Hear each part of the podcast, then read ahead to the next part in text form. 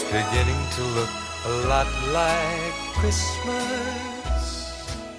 Soon the bells will start.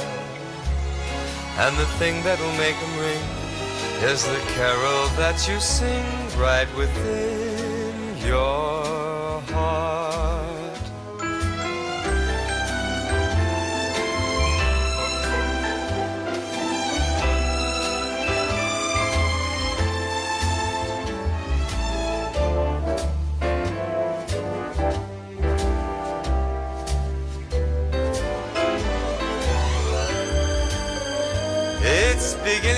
Look a lot like Christmas. Toys in every store. But the prettiest sight to see is the holly that will be on your own front door. Sure, it's Christmas once a more.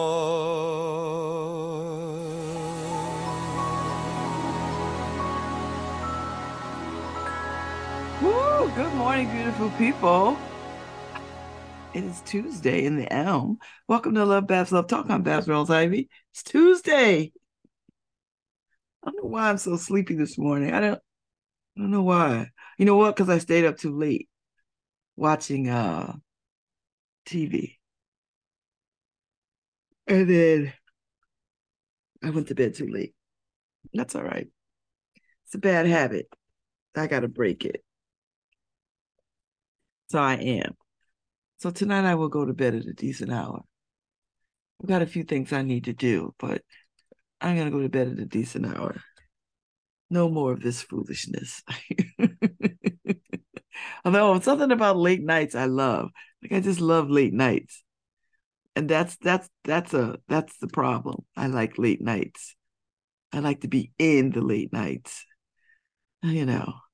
So so maybe I just say I'll have like I'll leave the late nights for a particular night. Like I can't make every night a late night. Like I'll like, all right, I gotta go to bed at a decent hour these other times. And then I'll save late nights for like a late night. You know what I mean? Like I'll I'll save a, a late night for a late night. So we'll see what happens. We shall see what happens. Uh, I'm telling you, these um these um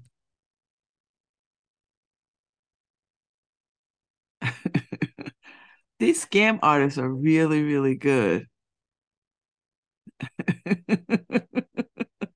they are good. I was like, that's not what I want you to do. So I'm like, all right. I'm, I'm gonna let them uh let them continue to play. You know. So anyway, um, what is new in the world? I'll get to the Advent stuff in a hot minute because I know people like it. And I appreciate you liking it. And I appreciate the the messages that I get about it. Thank you. Because you know, I'm always just thinking nobody's listening. It's just me talking about the stuff that I want to talk about. So I, I appreciate it greatly. You know, the Advent conversations. Um, let me tell you though, I'm excited at 1015. My dear friend uh, Will Spivey is coming on to talk about not one, but two, two, two, two books. Um, uh, one is uh, Estranged Americans, Fallacies of Freedom, Citizenship, and Racism. And the other one is Strong Beginnings. And uh, I will say I had a hand in this. So so I'm I'm pleased as pie. Uh, I'm pleased as pie to uh, have him on. He is one of my favorite writers, actually. I think he's a fine writer and he has a fine sense of uh, taste for history. And I like that. So, you know, so yeah, it's been a it's been a a, a wonderful uh it's been a wonderful seat to watch his writing trajectory. So um I'm looking forward to having him on at 1015 and just chopping it up a little bit. He's down there in Florida, which I don't know how anybody lives in Florida. You know, it, you know, first of all, Florida is Jurassic Park. Second of all,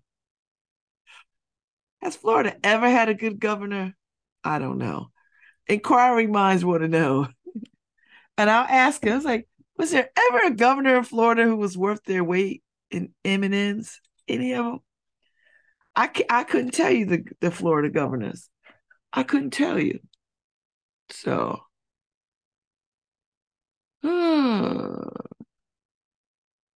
anyway.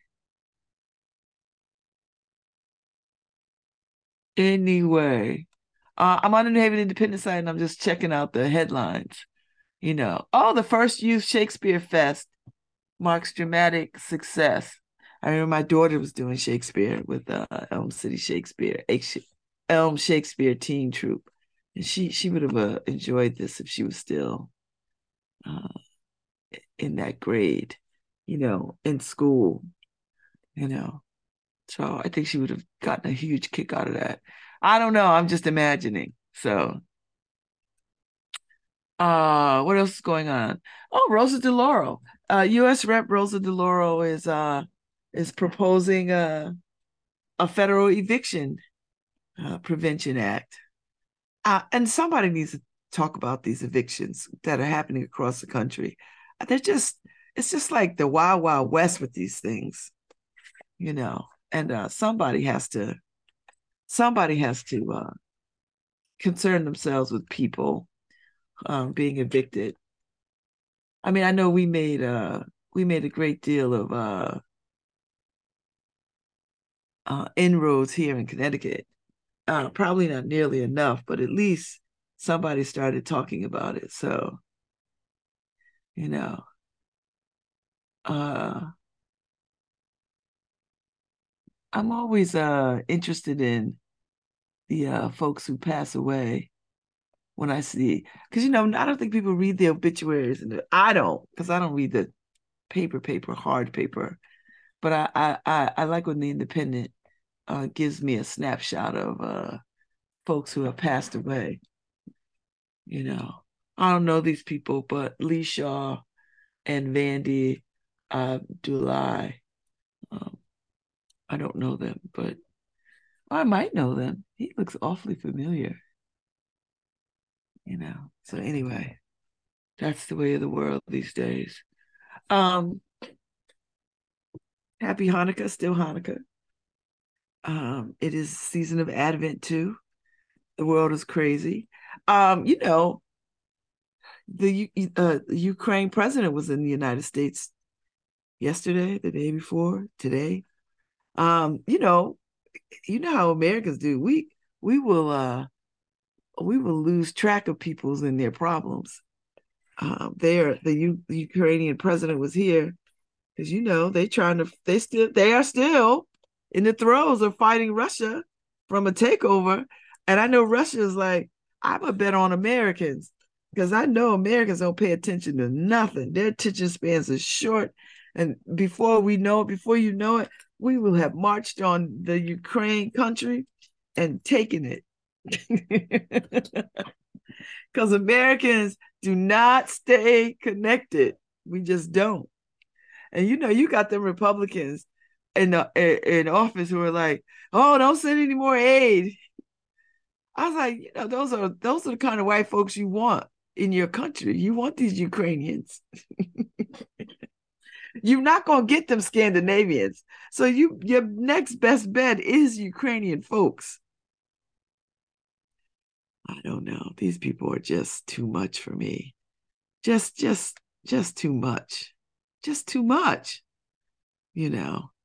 Um anyway. Ah, that's the way of the world. So I went to the doctor yesterday and I had um I had to have a kidney ultrasound. And uh, uh, I had to have a kidney ultrasound and what it came and what we know the kidneys are fine. I have a cyst on my kidney. They're not going to do anything. We're going to look at it again next year as long as it doesn't do anything. My kidneys aren't swollen. Uh, uh, you know, it's all good. I've got a um, I got a, a renal. What is it called? Uh, I got a kidney with an extra extra renal pelvis. And an extra renal pelvis is a normal anatomical variant that is predominantly outside the renal sinus and is larger and more distendable than an intra-renal pelvis that is surrounded by sinus fat. So what they thought my kidney was swollen, it wasn't. I've got this extra extra extra renal pelvis. So it's like a birth defect, but it's fine. Like it's not a it's not a hardship unless, you know, it does something. Uh unless it mimics something, but it's not doing that. Uh so so it's a rare thing, you know, like less than 10% of the population. Uh and sometimes it's misinterpreted as hydro hydronephrosis and close attention to detail. But I don't have that. So it's just one of these little things. So I done had all the tests and they done looked at it and you know. So uh, all the linings look good, everything looks good, except I got that cyst. So we we we have a date set for next December on the 10th. 2024. We'll go back and look at all. They'll do another sonogram and they'll run me under the lights and you know all the things. Uh, I was like, okay, okay, okay. So that's where we got. So that was my day yesterday. Uh, it's about six months ago. Uh, I had they they came up and they did the scans or whatever they do and it was like, we're gonna look at it for six more months, and you come back, and then they ran the test again. They were like, okay, we know what this is now. Um, your bladder looks good, everything looks good. Although, um, I got fibroids in my uterus, which I, you know, I'm 60. So, but my, but the radio, the, the guy was doing the scans. He was like, you should go have those looked at and you know, when they talk to you like that, it's usually, you know, they see something and they need you to go handle it, but they don't want to alarm you because they don't want to get in trouble. So I was like, all right. So so today, sometime today, I would make an appointment to see somebody about these fibroids, which I thought they, but you know, I, I I'm just in menopause. I haven't lost my ovaries, so my ovaries function. Everything functions. You know, that's just a mess I got to deal with. So I better go have that handled. Because, you know, when they tell you that stuff, I can hear it. I was like, you know what? Let me not sleep on what he is saying. Because sometimes you have to read between the lines. And he wasn't alarming or anything like that. He was just like, I was like, oh, you see the fibroids? He's like, yeah, you have some fibroids. You should go get those looked at. He's like, when's the last time you? I was like, oh, it's been a good while. He's like, oh no, I I would, I would, I would, you know, I should go get those looked at. I was like, oh, okay. oh, off I go. I don't need no more issues. So that's the warning right there. I don't gotta wait for the slap. So I will make my appointment to go see somebody of the gynecological nature and take take a look see. uh, because what what you see now could become quite a problem later and i don't i don't want it to be a problem so uh uh yeah i just don't want it to be a problem so you know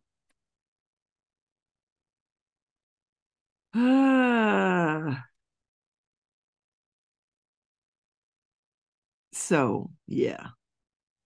And you know, uh, I started. I should have worn my. Um, I'll put it on tomorrow. I can't get it now. My Planned Parenthood hat that says, you know, abortion is healthcare. Because uh, that's just that woman who's trying to have an abortion. She left the state of Texas because Texas. I don't. I don't know why Texas hate women so much, and I don't know why Texas women hate women so much. This woman already has two children. They told her that this baby she's carrying is is not going to survive. It's not surviving. It's got so many defects. So they'd like to have an abortion because if she if she brings this baby to term, it's probably going to harm her and she won't be able to have more kids and she'd like to have more kids. And so the the the Texas Supreme Court said, "All right, cool. Go go get it done." And then these mofos in the legislature gonna stop it. and I'm thinking, who the hell are these people to tell this woman and her doctor that she can't have this medical procedure? Like she's not, and even if she was a chick on the street, just like I don't want to have a baby, so what? Stop taking agency of women's bodies. These people, and not none of these people got not none of a medical degree. They wouldn't know a vagina if it walked up and slapped them upside the head. They wouldn't know a uterus if it introduced themselves at a cocktail party. I don't understand. And you know, and white men are the absolute worst. All right, I said my piece. so thank you that she's going to another state so she can get the health care that she needs. But you know, she they are people that can do that. What about all the other people who won't be able to do that? Texas is trash. I'm sorry to the people who listen to me in Texas, but y'all need to get in those streets and get rid of that representation that y'all have. You really need to just rise up and and take back your state.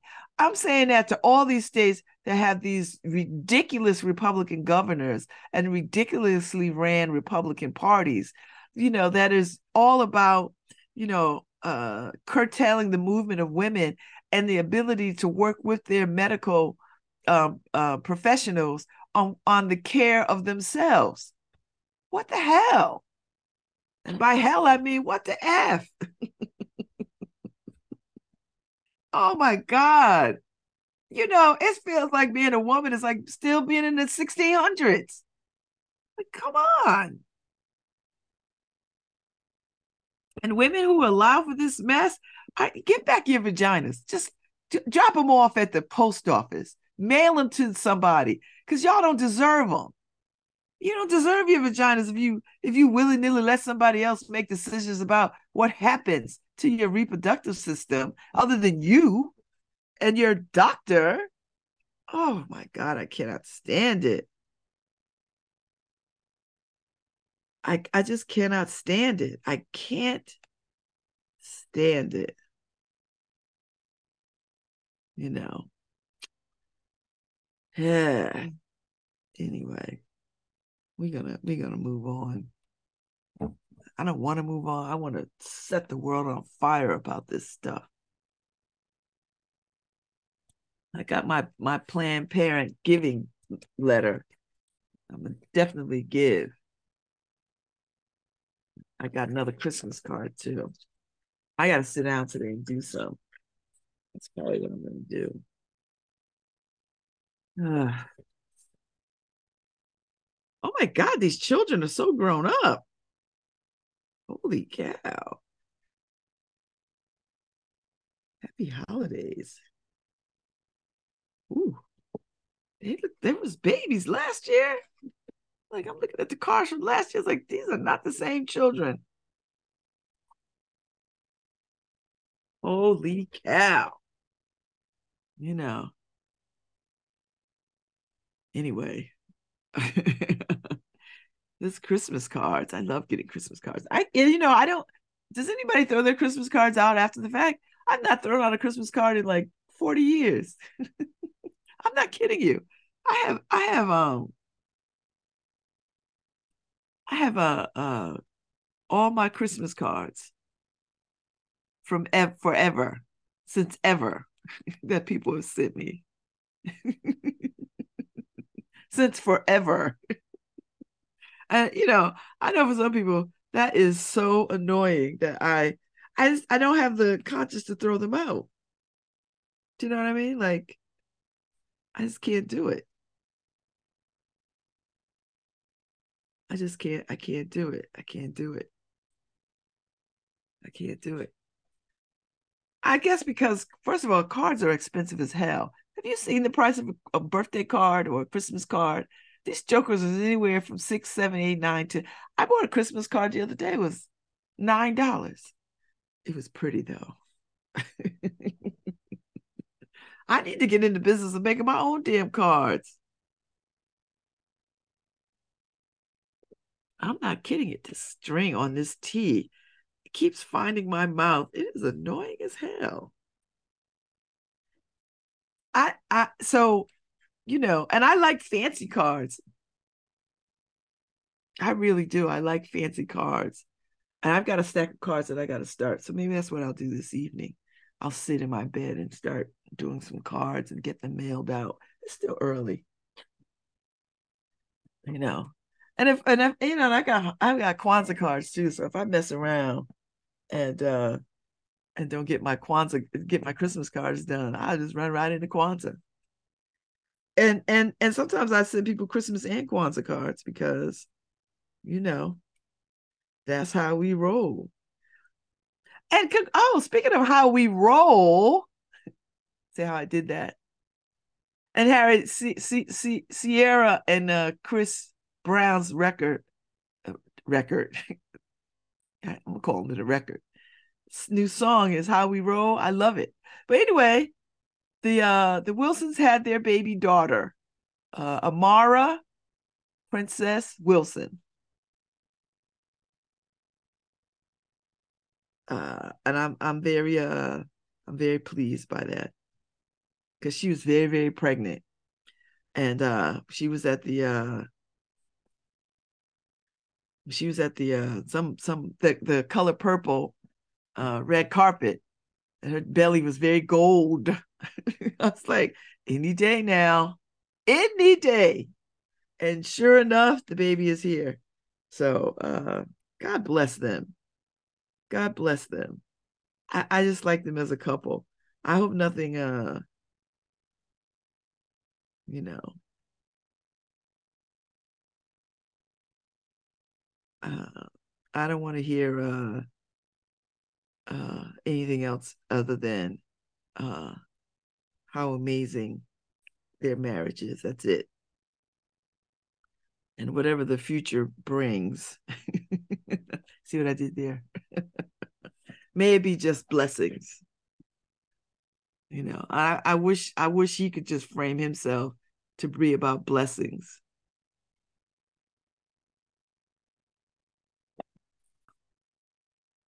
to bring bring some blessings. That thing needs a little steaming. Why is it so wrinkly? Anyway. Uh so these people that keep these pet alligators, I, I don't know why you would do that.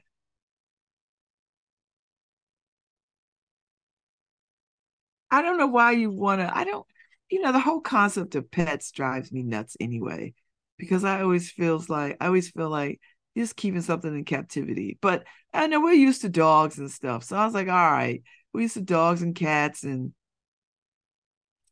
and uh, other things. So I'm like, okay. Raven, where are you going? You know. You Raven, know. Where are you going? uh, so I, I I'm not a pet fan. I have a snake in my house, and I can't wait for the moment with the snake and its owner.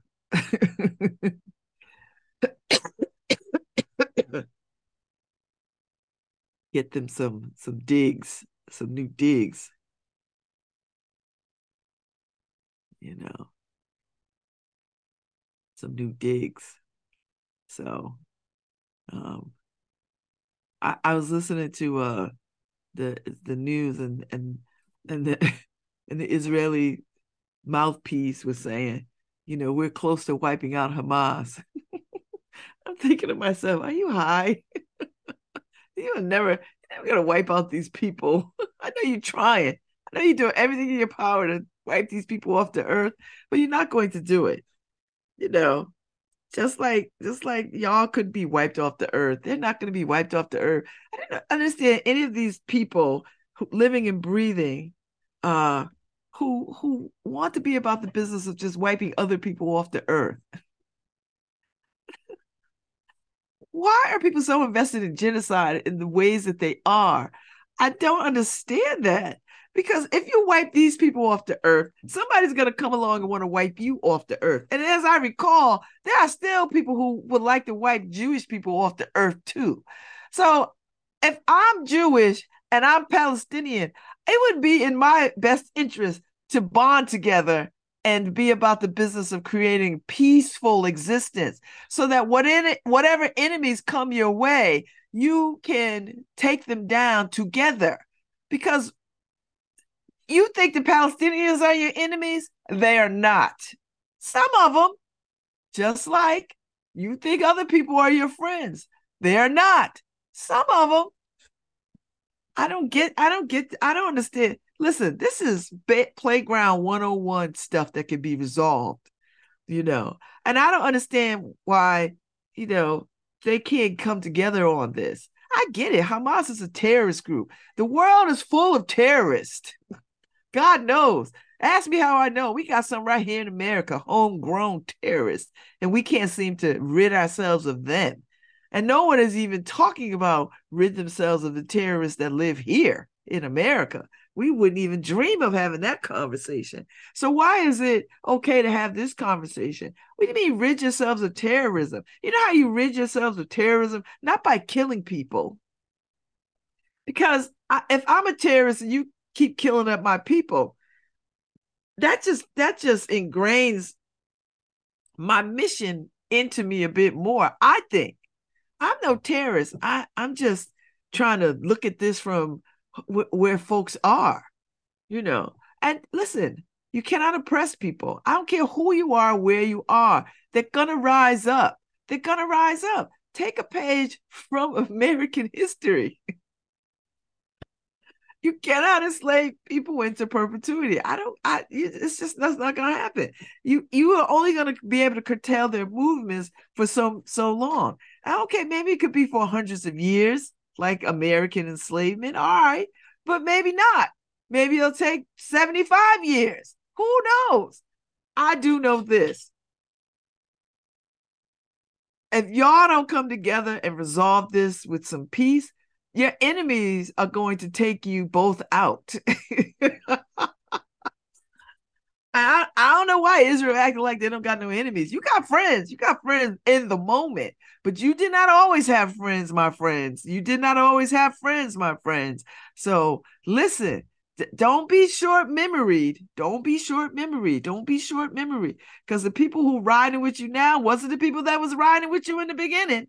They wasn't riding with you back in the day. They were not. And you know they weren't. Because when they allowed Hitler to do the mess that he was doing and everybody knew what was happening, and please don't tell me people didn't know. Everybody knew. They was just taking a blind eye to it because they don't like y'all. They were like, well, we'll step in at some point.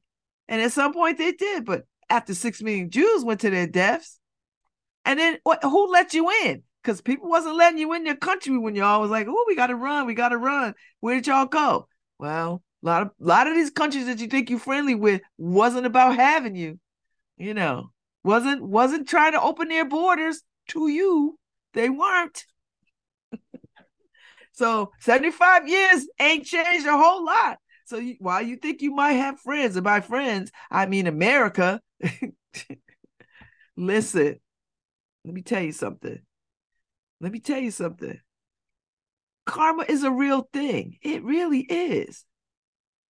And you can't tell me that you can't resolve this better than what you're doing. And so this makes me think there was some other underlying issue here. There's some other underlying issue that, you know, we're not privy to. Because I'm I'm not just gonna, it can't be just that these people lob these bombs at you. Because y'all are used to people lobbing bombs at you all the time. You live in that state of fear, right? And I'm not saying you should live in a state of fear because I don't know what that is. And that would get on my nerves. you know, to, to to but then here I am, a black woman in America, so I know something about terror and terrorism. I know something about terror, terrorism. Uh, my my this country is full of terrorism actions against my people, day in and day out, even right at this very moment. So I know something about that. I know what it's like to live in fear. I know what it's like. I do. I I swear to God, I know what it's like to live in fear all the time.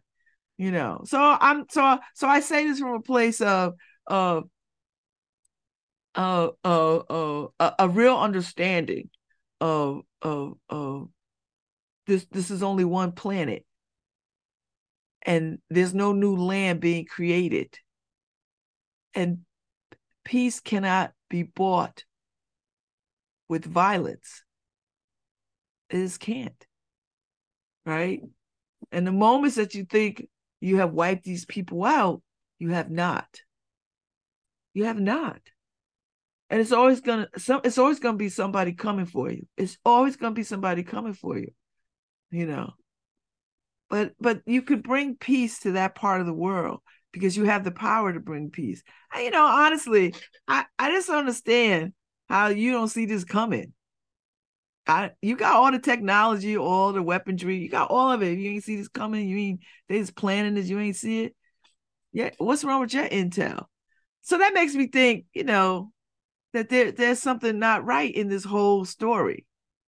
But I that's not for me to say. I it's not my homeland. I I'm just asking questions. I'm just I, this is how I'm this is how I think.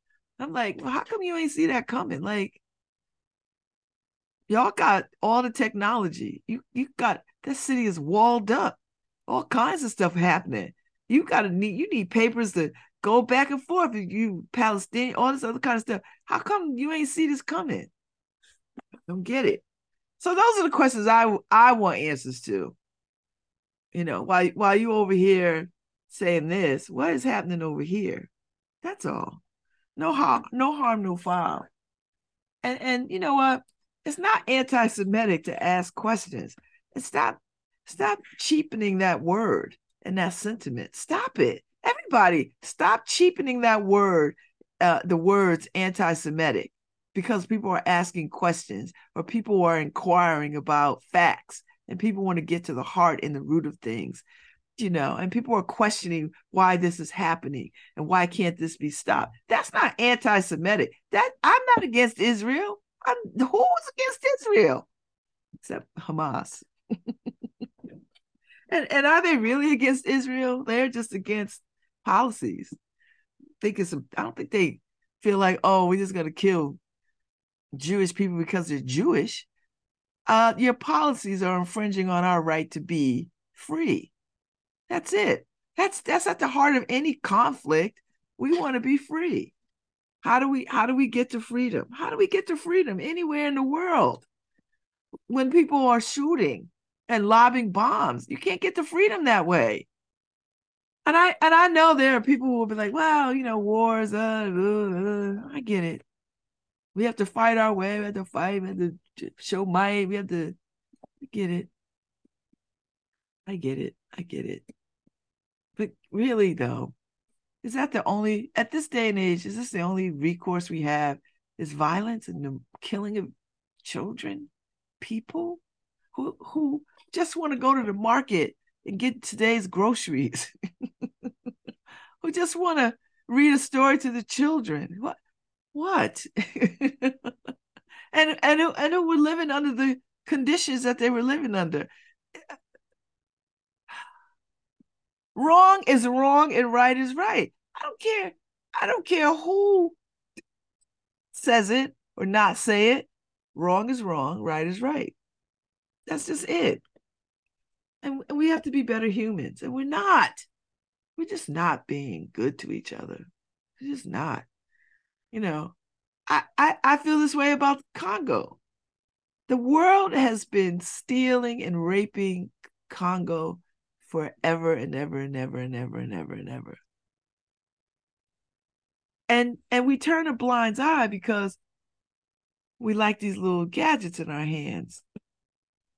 We we want we want more cell phones and we want more we want more gadgets that those resources make available to us and and w- we don't want the congo congolese people in the way and we don't want them to have a say in their destiny and we don't want to make them partners in the profitability of these resources so we're going to lay the blanket of white supremacy over them and curtail their movements and their actions and their resources. It's just outrageous. Now, this might be more than you could taste. So I'll, I'll bring you something a little smaller for your plate. When you go to Jamaica, there there's only one or two public beaches that Jamaicans have access to. 90% of the beaches, actual Jamaicans who live on that island cannot access because of the resorts and hotels. They have bought that property and they don't allow for Jamaicans to come on that beach. Same story, as far as I'm concerned. It just hasn't gotten violent. So Jamaicans only have one or two places they could go on that whole island to enjoy what is in their birthright. and who thinks this is right? And why do hotels insist on creating an oasis, but will shut out the very people that make the oasis possible. It's baffling to me. And yet they do it with without a thought of of moral anything.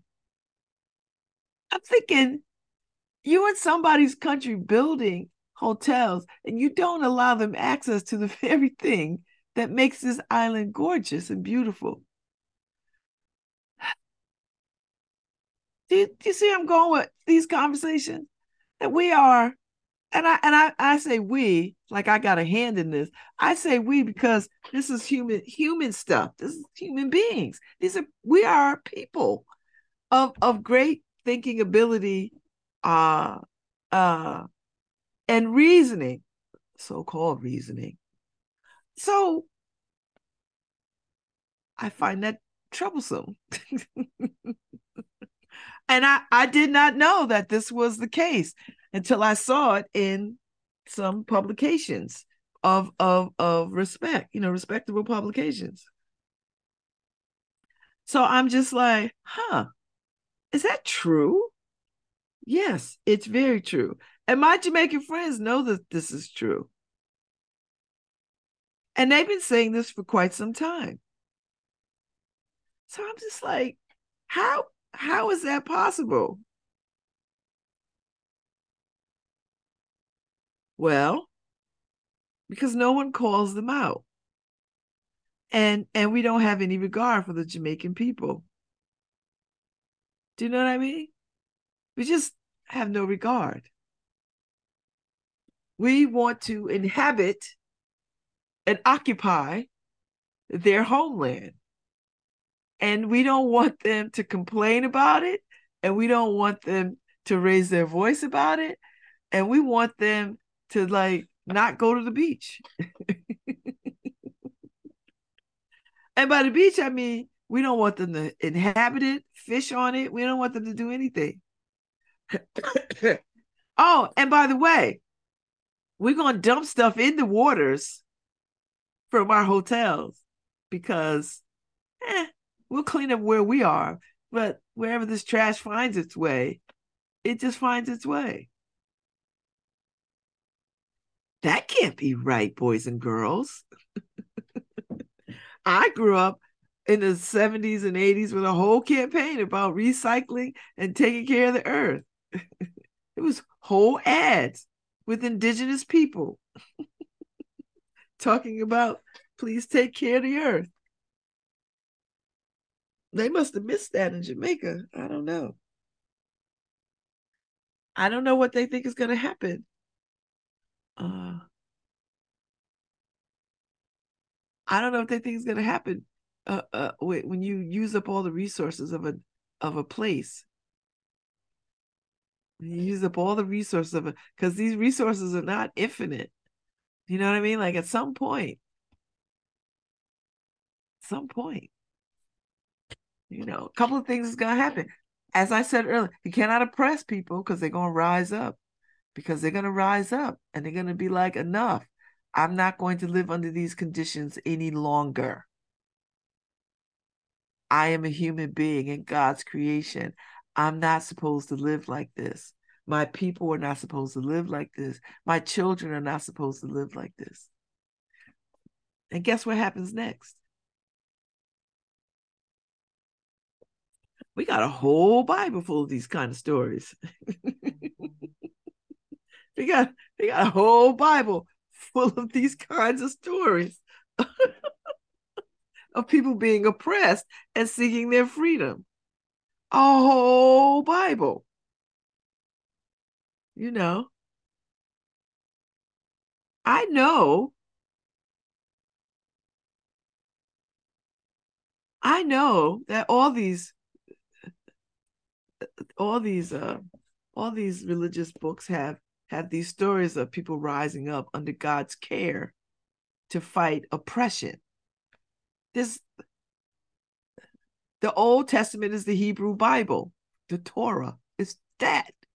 All those stories in there about Jewish people running for their lives, rising up, fighting back against the Pharaoh, all the things. Same, same stories. same stories.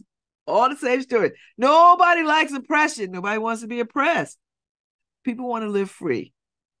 They want to live. There's whole flags that say live free or die. I don't, I don't know why we keep missing this lesson about about about curtailing the movement of people for for you know for their control because there's something that that we want of them from them their their assets their land their mineral rights the you, you it's mostly land always land right it's always land i was i was listening to this thing that's going on in uh in Brazil, right? Like, oh, in Guyana. So I guess Brazil is trying to move on Guyana for land. And I'm listening to this, and they're they're marching with military might on these people to move them out of the whole country. because they believe that historically it's really their land. And I'm thinking, what in God's name is happening? Why are people making these ridiculous movements against whole countries and people? Why are we doing that? Why are we doing that? It's just frightening to me. It really is frightening to me how we just uh, will allow for this kind of foolishness in the world.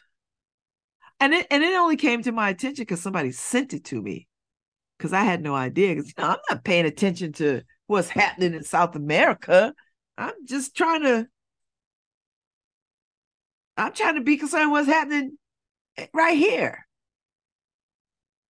But when you get that information, you're like, what the hell? How, how, how, how? what is happening? You know. And then once you get it, you're like, oh. So Guyana, it's Venezuela. Sorry, Brazil. Venezuela. So Venezuela, uh, Esqua, es, Essequibo, is trying to take over Guyana. and I, I'm thinking to myself, what is happening? Venezuela. Sorry, not Brazil, Venezuela. Listen, I'm not down there enough to pay attention to any of that. But last I heard, Venezuela was having some financial problems. Uh, and and and and their country is falling to ruin. So how they marching on somebody? And what does Guyana have that they now want? Do you know what I mean? Like what what is it? So I, I'm not dug deep enough uh in to find out uh what is happening, but I believe it's territorial uh disputes. So so they they agreed to sit down and talk about it before they march with I don't know, weapons. So uh there's a lot going on. So yeah, so Brazil, Venezuela, all these little countries down there, they're all trying to have a conversation about trading and what that looks like and what that could look like. And everybody's fighting over land yet again in another part of the world, as if there's new land to be made somewhere. You know, so we'll see what happens. But I, I think we have to keep our eye on it. I don't know what they want Guyana to say. We're not giving you our whole country. You know, what do you want? So, you know, so that means the United States has to, what side are we on? Whose side are we on?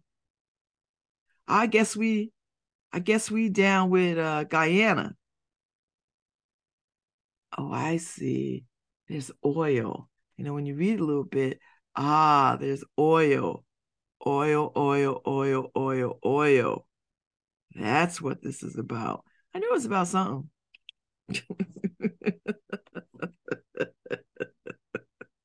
I knew it was something. I knew it was a, I, I knew it was something. So, so they're fighting about oil, the oil-rich land, and uh, right now it's in Guyana. It's controlled by Guyana. But uh, Venezuela is like, uh, let me pull some maps out. I think this is our land. So therefore, that oil belongs to us. now, you know they go they want to fight, right? Everybody wants to fight now because we got to take this land. We got to take it. We got to take this land because that's by right is our our our oil because we are we are hurting in Venezuela and this might be our ticket out to play on the world stage and get some money for our for our I, I don't even, will it be for the people? I don't know. I mean, I I don't know the Venezuelan uh, politics, but I'm a I'm a I'm a dig in a little bit and find out but this is not going to be on your your news because this is of no interest. Uh, it's if it's of interest to America because you know we like oil too, and we are friendly with Guyana, and we're going to align ourselves with Guyana if a fight breaks out because we are already running drills with them in the ocean. see what? See? Just such a warring mentality, such a warring mentality for a planet that this is the only planet that we have. And I don't understand why we can't share. Share. You know, share is such a strange word that is not that, that does not have any place in politics, I, I would imagine. Or or trade. no, no one wants to share resources. No one wants to share anything. They don't want to share technology. They don't want to share resources. They don't want to share borders. They want to do anything. They don't want to share. It's just, I, you know, we ought to ban share from kindergarten because we teach, we start pre-K talking about, oh, we must share. You all must share. You want to play together? Play together. Share. and then we get to adult life, and all of that goes out the window. Now it's I'm gonna take up arms against you because I don't want to share. I don't want to share with you. I'm to kill you and your people because I want all the rights, all the control of that land that is oil rich. I don't care about your people. I don't care about our people. I just want that oil because all I see is dollar signs.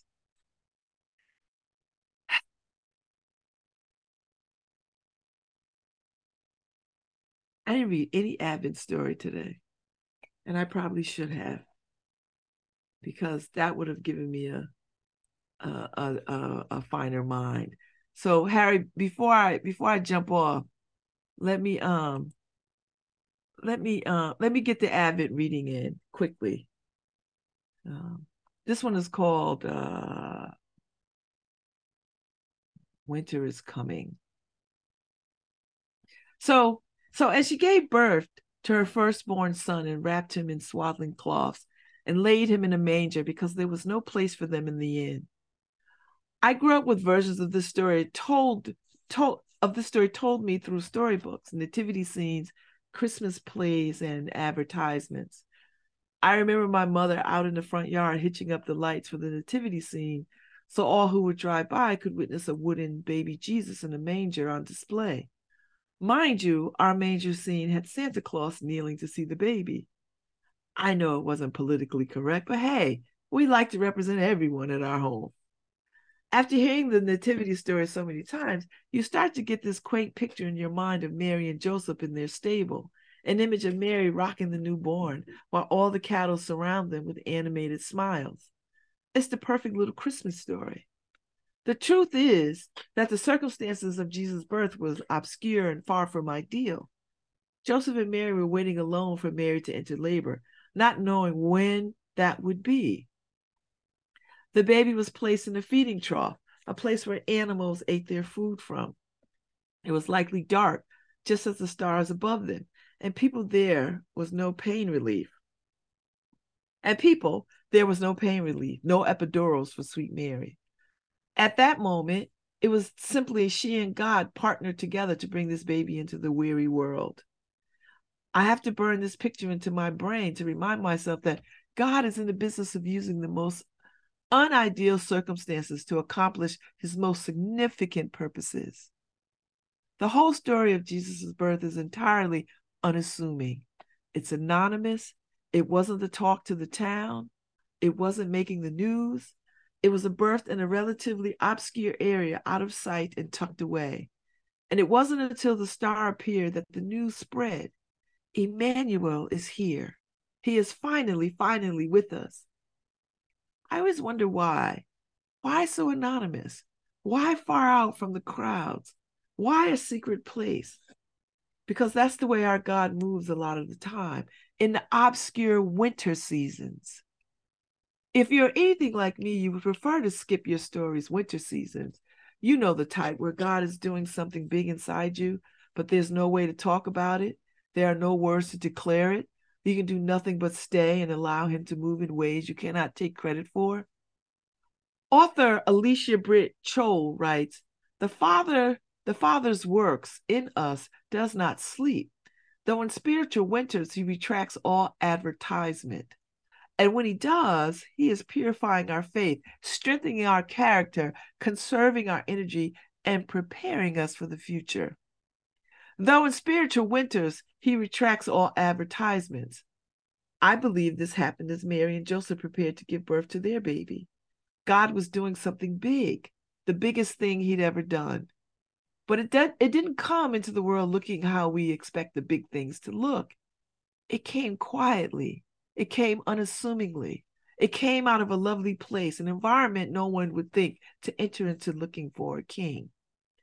We cannot discount discount God's actions when it feels like nothing is happening, or no one sees our growth, or no comments are made on our progress. In these parts of the story, we hopefully figure out how to lean into God. In these spiritual winters, we can learn He is the only audience we need. We don't need all the followers. We don't need all the fancy filters. We don't need all the pomp and circumstance. It will never fill. It will simply never fill. What we need to do is draw closer. We must trust that God is here, even when we cannot see the complete story unfolding. He is with us, Emmanuel. He is totally and completely with us for whatever is coming next. The readings, Luke 2, 6 through 7. Here's your steal this prayer, and then I'm going to take a break. Dear God, you do your best work when it seems the rest of the world isn't watching. Within the waiting, during the winter, help me see the purpose in the seasons I don't want to stand in so I can declare your goodness to all who need a fresh reminder of who you are. I'll be back.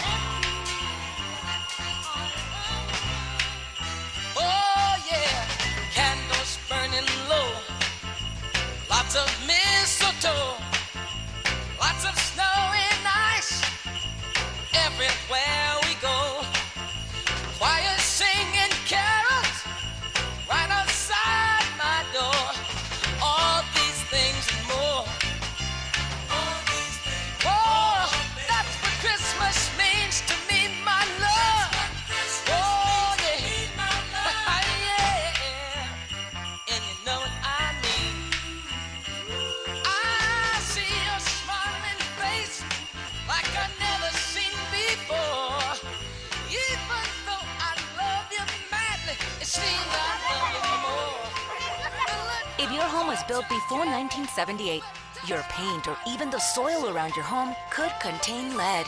Lead paint can harm young children, affecting their kidneys and brain, slowing a child's growth and making learning difficult. But lead poisoning is 100% preventable. We have funding to keep you and your family safe. To learn more about our program, visit nhvhealth.org. Together, New Haven, we can get the lead out. Once and then some more. And wish you a Merry Christmas, baby. Oh, and such happiness in the coming year. Oh, baby, let's deck the hearts with holly. Sing sweet silent night. Fill the tree with angel hair. and Pretty, pretty lights. Go to sleep and wake up just before daylight.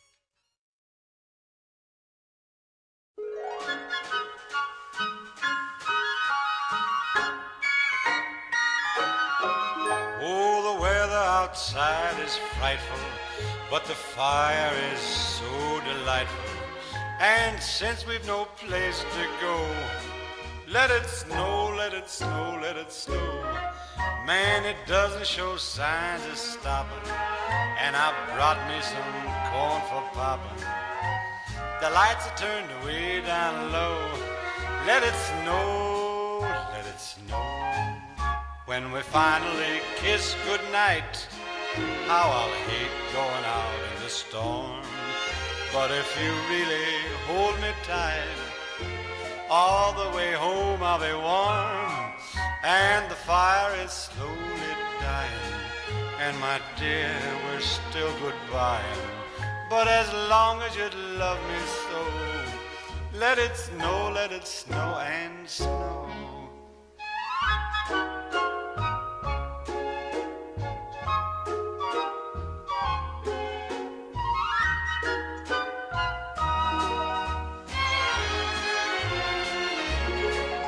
When we finally kiss goodnight how I'll hate going out in the storm.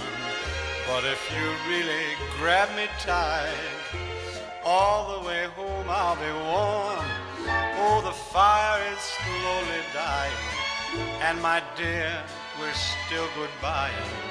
But as long as you love me so, let it snow, let it snow, let it snow.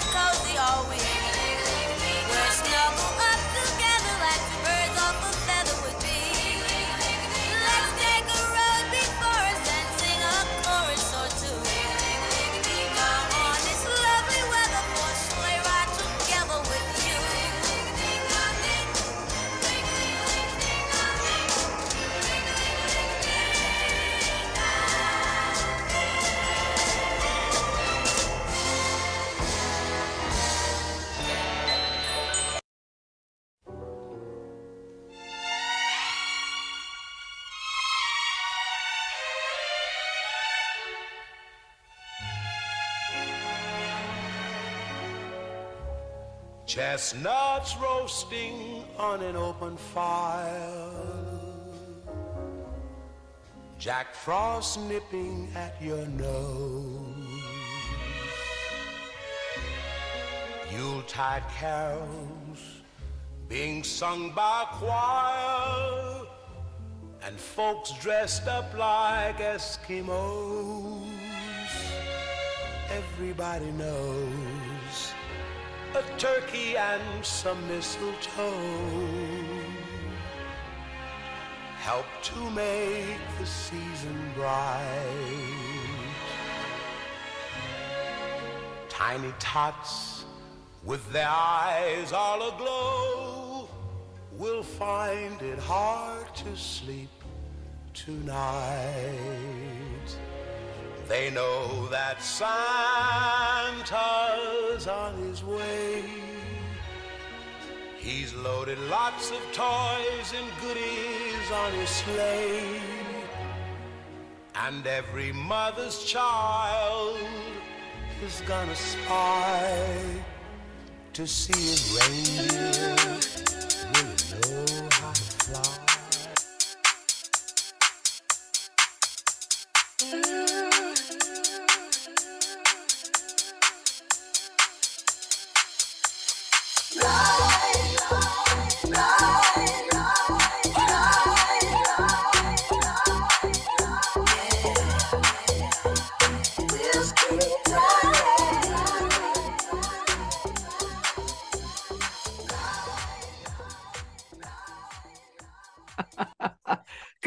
Morning. Welcome back to the second hour of Love Babz Love Talk on Babz Rawls Ivy. Woo! I'm delighted. I've got an actual Fisk person in the house today. Hey, Will Spivey. Unmute yourself and let's get into it. so you need you need the you need the babies there. You need the babies there to do do the technology work. Good morning. Good morning, Babz. How are you? Okay, go ahead. Rawls Ivy. I, I knew it was coming. it was. I knew it was coming. How's it going? Good morning. You all right? Everything is good? I'm doing good. Very good. Thank you. Listen, I got the books yesterday. Nice. Nice, nice, nice, nice. All right, so let me tell people a little bit about you. Because it's on the back of the book. So, so William Spivey hails from Minneapolis, Minnesota, and is a graduate of Fisk University. He's the proud father of three adult children and nine grandchildren, all girls. Hashtag girl granddad. We love that. Uh, he and his wife Carol, the very beautiful Carol, uh, reside in Palm Coast, Florida. I have no no idea where that is, but it's in Florida, which a i.e. Jurassic Park. So So his other works include Estranged Americans, Fallacies of Freedom, Citizenship, and Racism, along with uh, a contributing chapter in the anthology Field Notes on Allyship, Achieving Equality Together. So Strong Beginnings is the first uh, of a trilogy, and keep both eyes out for the next installment, Zane's Chillin', uh, coming out in 2024. And you can follow him at William Spivey, uh, and on Medium uh williamspivey.medium.com hey hey hey. All right so let's let's let's talk about uh estranged americans uh fallacies of freedom citizenship and racism. So t- talk to me about um uh why you felt compelled to write this book and what is it about? Because i i haven't had a chance to read it. I just kind of glanced through. I imagine it is um uh about the history of racism in this country and and uh, the notions of freedom and citizenship and how racism ties it all together in a bow. It's a collection of 26 essays, and they were written over a period of time. And uh, the ones I selected are, you know, evergreen. They're not tied to a particular moment in time, like some of the political stuff I write. And if I can go through some of the table of contents, it'll give you an idea of what the book is about. Mhm. Uh, the souls of white folk, who is white in America and why? Ah. Sequitur Ventrem, which is the rule that perpetrated slavery and legalized rape. The American middle class is only meant for white people. Does anyone think Thomas Jefferson was stupid? The chronic underfunding of HBCUs, the would-be master and won't be slaves, and that's about uh, uh, what was going on in in Nashville with uh, Justin Jones, Justin Pearson, um, when the Tennessee legislature uh, tried to remove them from the uh, Tennessee House of Representatives, the leading white men of Edgefield, which is more historical in nature, and Jim Crow was economic oppression and, and uh, domestic terrorism. So that gives you an idea of some of the types of topics that I address. And they're, for the most part, opinion pieces, some of it's straight history with uh, interpretation that you won't find in a Florida school book. Mm. So you you I, if I if I remember this correctly, you started writing about these things long before they started having these ridiculous conversations around critical race theory and the banning of information and books and the telling of of uh, of American history through the eyes of blackness and black history. So what what is the catalyst for you for for doing this work? This is not easy work. I initially started on, I guess it was Facebook, and just writing whatever was on my mind, responding to the events of the day. And I got into history a little bit, but it really started for me. The, I guess it was a single moment. I attended a funeral, one of my Fisk classmates, and there was another Fisk guy there, uh, a guy named Malcolm Cunningham. He's an attorney in uh, West Palm Beach. And he said, I've been reading your stuff. I like it. He said, there's a book you need to read. And it was The Devil in, Devil in the Grove, uh, which was about the Groveland boys, the Groveland Four, about four uh, young black men that were accused unjustly of rape. Uh, one of them was shot a hundred times or so while he was being captured. Uh, the sheriff there ultimately uh, shot and killed one of them while transporting them back for a second trial. It involves Thurgood Marshall as a young lawyer long before he got to the Supreme Court. Uh, it involves uh, the NAACP and a lot of stuff. And there's so much history. And what shocked me was all this was taking place 30 miles from where I lived in Grove. I lived in Orlando at the time and, and in Groveland, Florida. And I was hearing and had heard nothing about it. So there's so much history everywhere. I also lived 10 miles at a time from Ocoee, Florida, where in 1920 there was a big massacre there uh, after two men tried to vote. And basically they either shot and killed or burned out every black person in the town. And Ocoee, Florida had no black citizens for over 40 years. Wow. And that was 10 miles from where I lived. Wow. So I So started when you just, so when you find out this information, Bill, but look, you you feel compelled to do something about it. Like you feel compelled to what? Dig deeper, um, research, find out if it's true, find out how much of it is true. Like what what is the talk to me about what drives you to do this? I mean, beyond you you went to a funeral, you met, you caught up with a Fisk person. That's one story. You've got a whole book of essays of of these little known hist- historical facts. you know, seems like all the research leads to something else. And you Okay. uncover more things as you go. And the beautiful thing about it is uh, you start to get context and you understand that this thing relates to that thing. And, uh, you know, I'll tell you what, well, it won't disappoint you because you know me, because because you'll you'll understand this. But I, when I went to Fisk, I was a basketball player. I wasn't a poet like you would wanted me to be.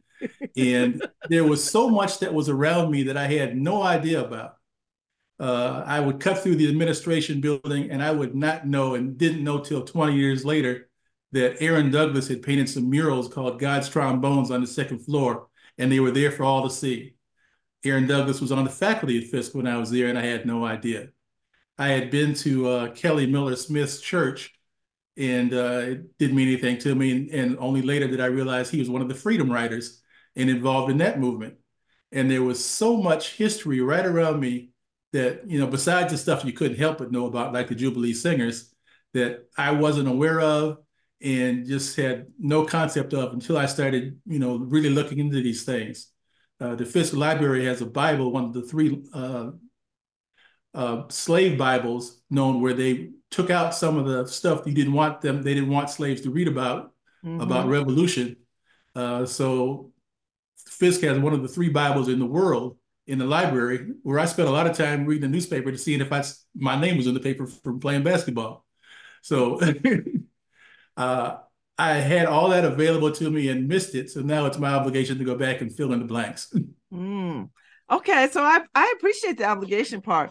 Okay, so you so you got this book of of essays, and and I imagine this is not going to be the last book of essays because the at the more that you go down these rabbit holes of information, the more there is to talk about uh about this bringing this history to to the to the light. And you know, it's not lost on me, Bill, that you live in Florida, which is you know leading the charge with you know dismantling black history and and and and history as we know it uh, to students and to anybody who is interested in history. Yeah, as you know, uh, Florida initially declined to accept the uh, advanced placement Black History course uh, because Ron DeSantis, our governor, didn't like what was in it. And I've had a chance to go really get into that. And it is true when he says that Florida has a comprehensive take on Black history. They cover a whole lot of different subjects, but their take on history is so wrong uh, that I felt to compel, compelled to write about it. And I wrote a letter to the editor that was published in the Orlando Sentinel. Uh, but basically, uh, several times, Florida, in their history guidelines, they say that the increase in the, the well-known and well-documented increase in the number of enslaved people uh, during uh, America's history uh, was due to natural reproduction, they call it. A lot of historians call it natural increase. And what they don't say that the cause of that was really forced breeding and rape. And those are words you will not find in a Florida history book. And also, the Florida history book will tell you about any abolitionist they could find, any white abolitionist they could find, and tell you about all the intent of white people to do better.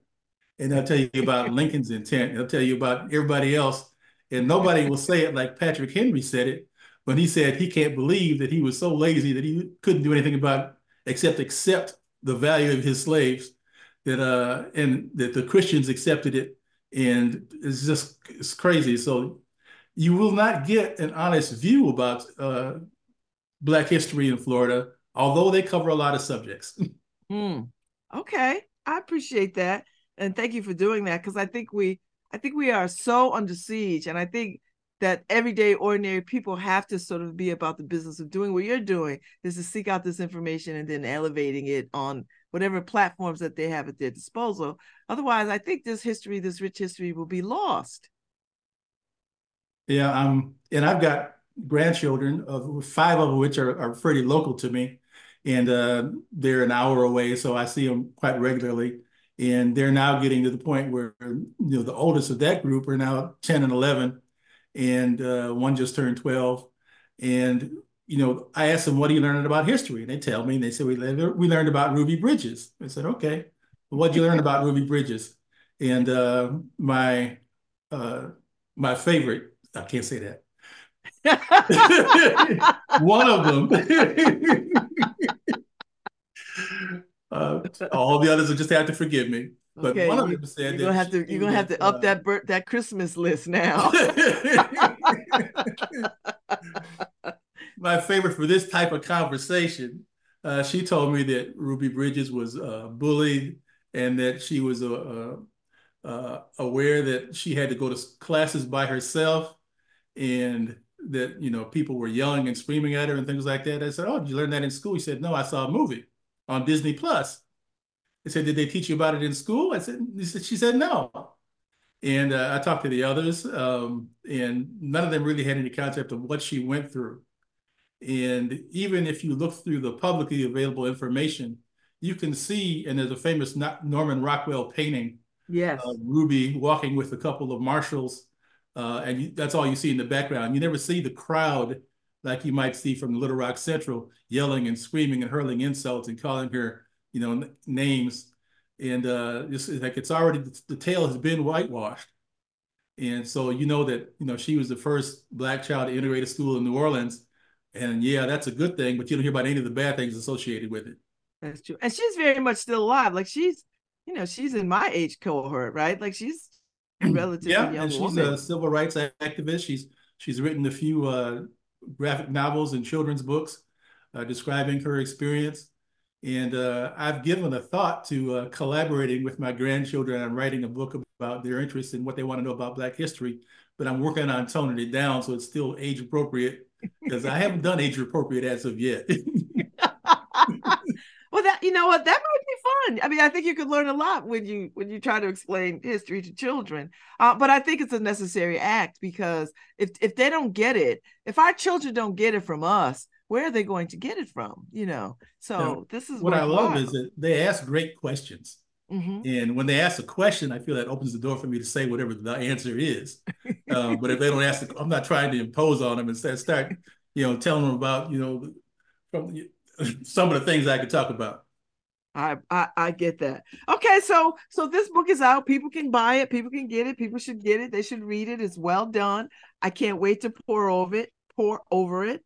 Uh, thank you for signing it. I appreciate that. Now we move on to the next book, which I think I know a little something about.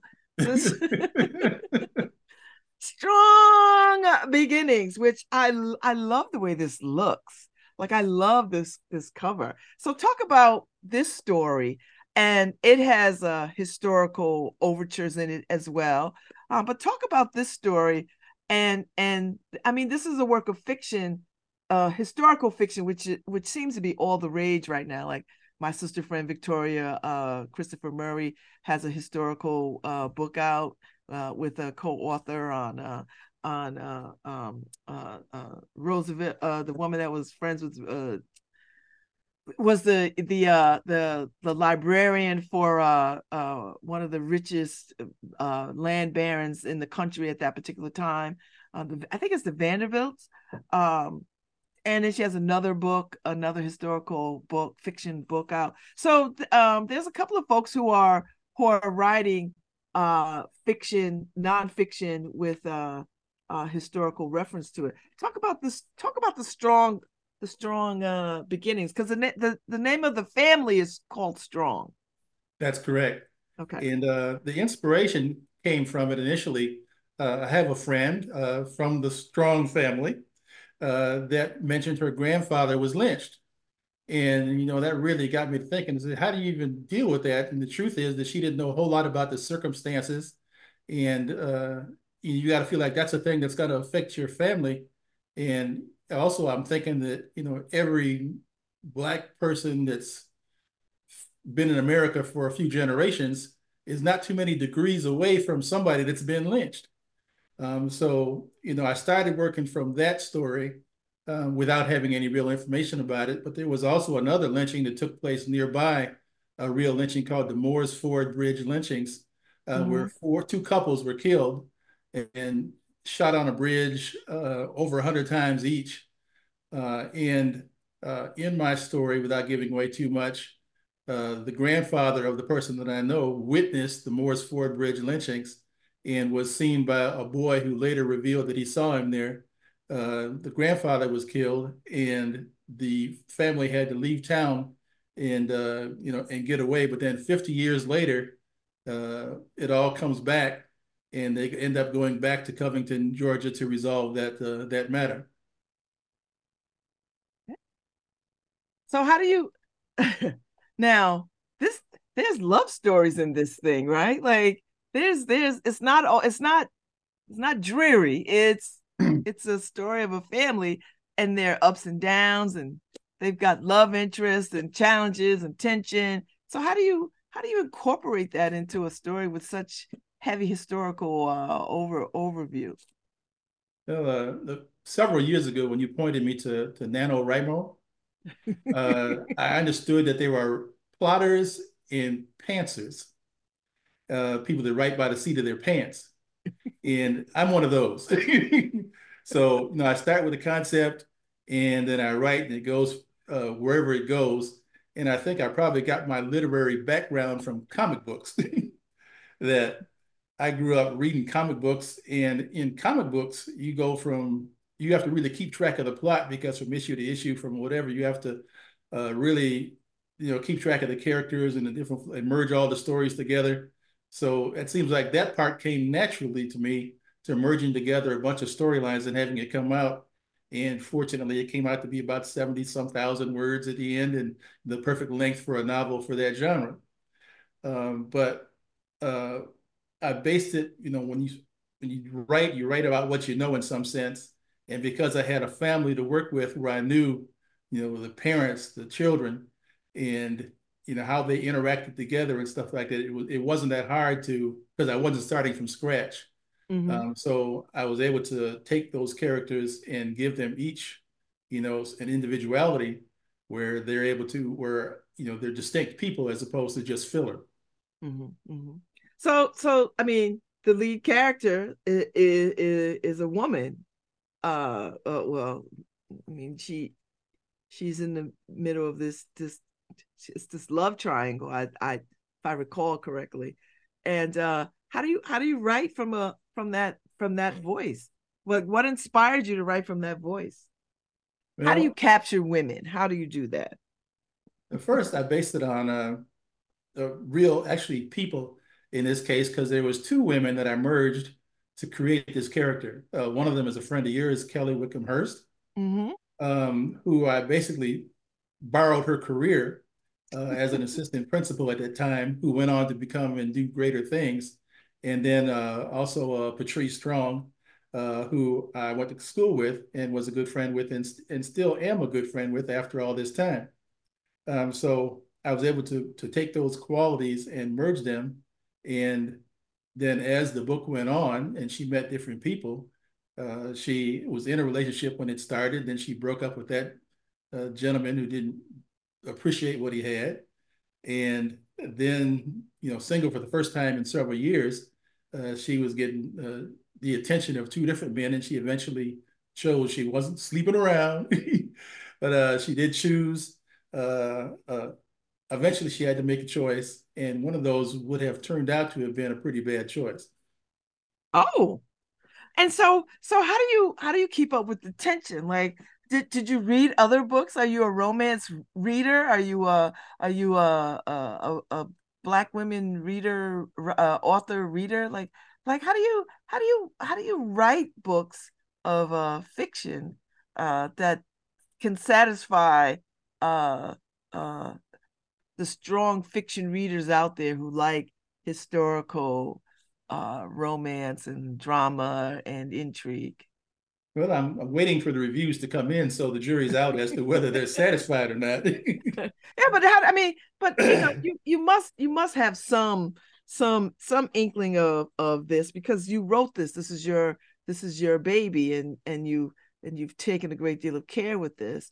Um, uh, were you nervous about this? Did you feel like, oh, I don't know if I could do this, or like what was the the what propelled you? What kept you going in terms of finishing this?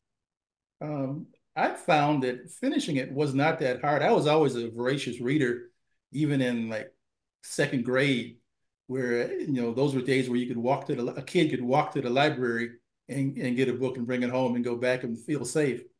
Um, but uh, you know, when I got to Fisk, you know, I I took I met an instructor called Dr. L.M. Collins, who was an amazing inspiration, and he taught a Harlem Renaissance class. He taught, you know, several different English classes, and I wasn't an English major, um, but I took every class that he offered, and I get inspired by reading a lot of, uh, you know, besides Langston Hughes and Zora Neale Hurston, you know, Countee Cullen and some of the people that you might not uh, be so aware of. And I always read, and I, you know, after college. Uh, was right around the Watergate area, and I read everything political, everything associated with Watergate, and all the different uh, biographies and autobiographies, and kept on reading. I was in Book of the Month Club, so reading was always something that came naturally natural to me. Mm-hmm. Writing, uh, you know, besides what I started writing my little essays on uh, Facebook, I ran into this this woman that believed in magic.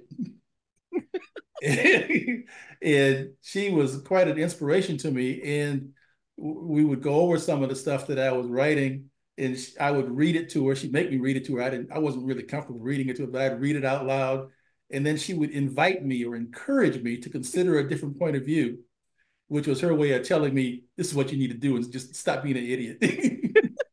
so uh, my a lot of my growth came through that process, and uh, I'd like to thank you, Babz Rawls Ivy, for your help in in helping me to be a writer, pushing me to do things like NaNoWriMo, pushing me to enter contests, pushing me to write, write, write, write, write, and then how to go over the stuff and review it.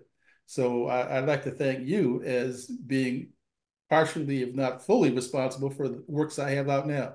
Well, you you are kind to say, but I, you know, listen, you are you were already a writer. You were all you already had the tools. I just, you know, I just blew in and just like, okay, just, you know, I was like the wind a little bit, and uh, but you, it was really, really, you just, you just, you had, you had all the good stuff. So, and so now I understand this is going to be a series of books. Like this is, I mean, you've already tempted us with the the next iteration of this, the the um, um the, the next body of work that is connected to this. Yeah, Zane's Zane's chilling is next. And Talk to me about that. What is that about? You'll find what as I was writing Strong Beginnings, uh, what I found was that I kept was pulling towards another genre actually. That uh, you know, a lot of what I wanted to write was not just historical fiction, but also maybe a little bit of sci-fi and fantasy. Oh, and Zane's that's a big deal right now too. Like that's a huge deal. Yeah, Zane's Chilling goes into a little bit more of that realm.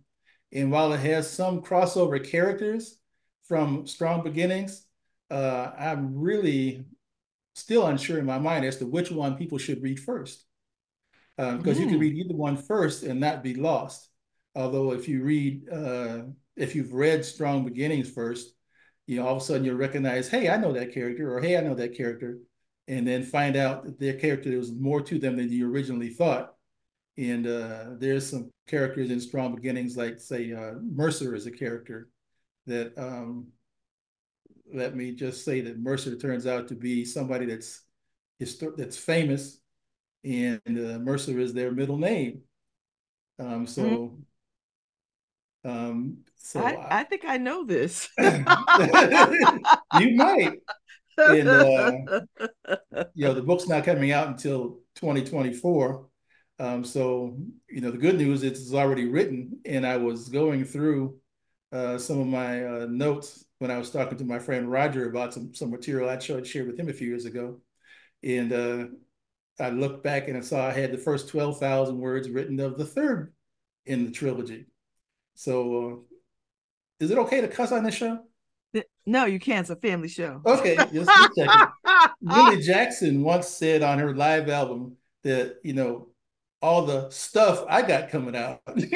Uh, um, so the next uh, book of essays is going to come out before Black History Month. It's all going to be, uh, so next month is going to be an essay uh, uh, collection about Black, all the Black history you won't read about in Florida textbooks. Mm. And it's going to be probably about 35 essays because I'm going to leave out all the pictures this time. I found out that, you know, the printing costs with all the pictures I had in the, in the, in the Estranged Americans drove up the cost of the book. So I'm trying to lower the cost of the book. So I'm going to eliminate a lot of the pictures. Oh, okay. Um, but that's okay. going to be ready, and it's going to be what I'm hoping would be something people can sit on their table and you know it'll cause some uh, discussions. Because I think uh, one of the things in this book is, did you think Thomas Jefferson was stupid? Uh, Thomas Jefferson uh, is credited for ending the international slave trade, which he, he did in 1807. Um, but what he, the reason he did it was to increase the price of domestic bred slaves, the ones that are being forced bred and raped, and to eliminate competition. So there was no path towards finally eliminating slavery on his mind. It was simply to increase the value of the ones he had, because uh, Virginia and Maryland and Delaware had excess uh, enslaved people because they had ruined the land by not rotating crops and doing some other stuff. So all the tobacco they, they were growing uh, wasn't as profitable, and they had people they couldn't use it. They were in need further south, you know, for indigo and rice and, and cotton growing. So uh, Thomas Jefferson gets credit for being a benevolent slave owner, where in the uh, nailery that was on his his land, they were whipping the teen boys to increase productivity. And there was a historian called Edwin Betts that found a letter describing it, and he covered it up because it didn't meet the narrative. So, Mm. uh, and Thomas Jefferson wrote a letter to George Washington uh, saying that you can increase the your profits by four to ten percent by putting your money into enslaved people uh, and having the women have a baby at least every two years. Um, so this is the Thomas Jefferson that I know, and he wasn't stupid. He was he was a bright man, and as you'll find out in if we ever get to Buckingham, uh, Buckingham uh, Jefferson, which is another one of my books that's down the road, uh, you'll find out that Thomas Jefferson stuttered. You've never heard of Thomas Jefferson's speech or seen it. He stuttered. He had a bad stutter, and had he not had a stutter, he he might have been able to been a little bit more of a player with white women and not have to deal with a 14 year old slave girl. So that's the kind of stuff I write about. Oh yeah, they yeah yeah Florida Florida can't handle this. no, nowhere in America can handle this. I mean, this is this is good conversation though, because I think, um, I think uh, in lieu of of uh, how we are banning books at the moment and and trying to uh, white out uh, Black people's contributions to this country and to the world, uh, that these conversations are necessary, and uh, maybe some reading groups will spring up out of uh, e- either one of these books, uh, actually because I think people appreciate. Um, I mean, I think I think it's palatable when you when you can create a book like Strong Beginnings and talk about history um, and wrap a, a story around it, um, as opposed to uh, just giving people like hard, unadulterated truth. One I'm, uh, a book I'm very excited about, Buckingham Randolph Jefferson, I couldn't remember the whole name, uh, is all kinds of history. It involves Thomas Jefferson, it involves Sally Hemings, it involves uh, uh, Nat Turner, um, Denmark Vesey, and there are stories that involve those events and how they affect the actual people.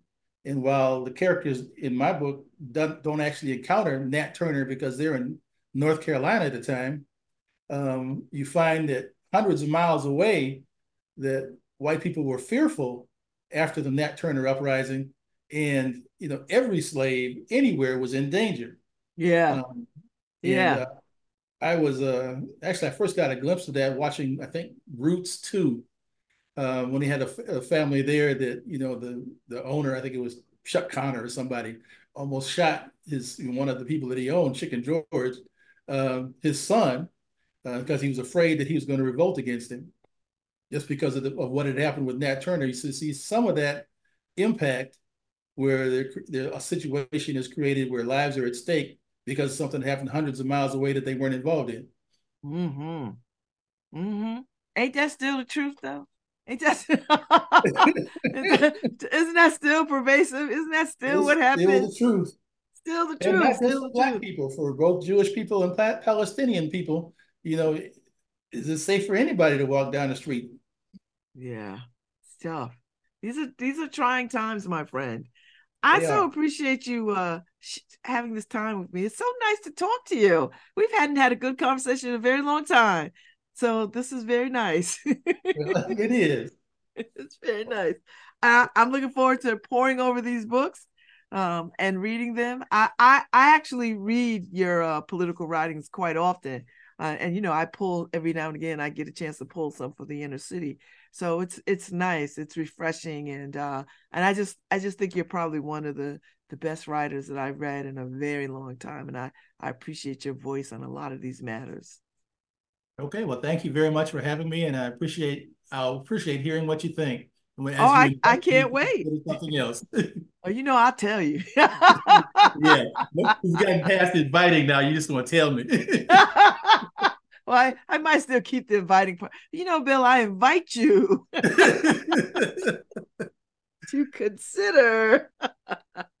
no, it's good. So thank you so much for your time this morning. It was really good to see you. Kiss all the good to see you. granddaughters. Make sure you get more presents because you done you done outed yourself about the favorite. So now you got, you know, I, didn't that- name I didn't name her. oh, I love that. So now they're all gonna claim it. it's me. It's me. it's me. it's talking about me. it's talking about me. Oh, that is very smart and very shrewd. So, and uh, and say hi to Carol, and uh, and we'll talk again, my friend. okay, and she gets credit for the cover of Strong beginning I know. I, I I I love this cover. Like this is such a beautiful cover. It really is. When I saw it, I was like, ooh, I love these very black people. So nice job. Nice job, Carol. Illustrator. Very nice. So all right, Bill. Thank you so much for your time this morning. It was lovely. right, to see thanks you. again. All right. We'll, we'll talk again. We got more to talk about. All right. Okay, Harry. Uh, I'm out. I'll be back tomorrow. Y'all have a good rest of your day. And uh be sweet out there in these streets. Bye, Bill.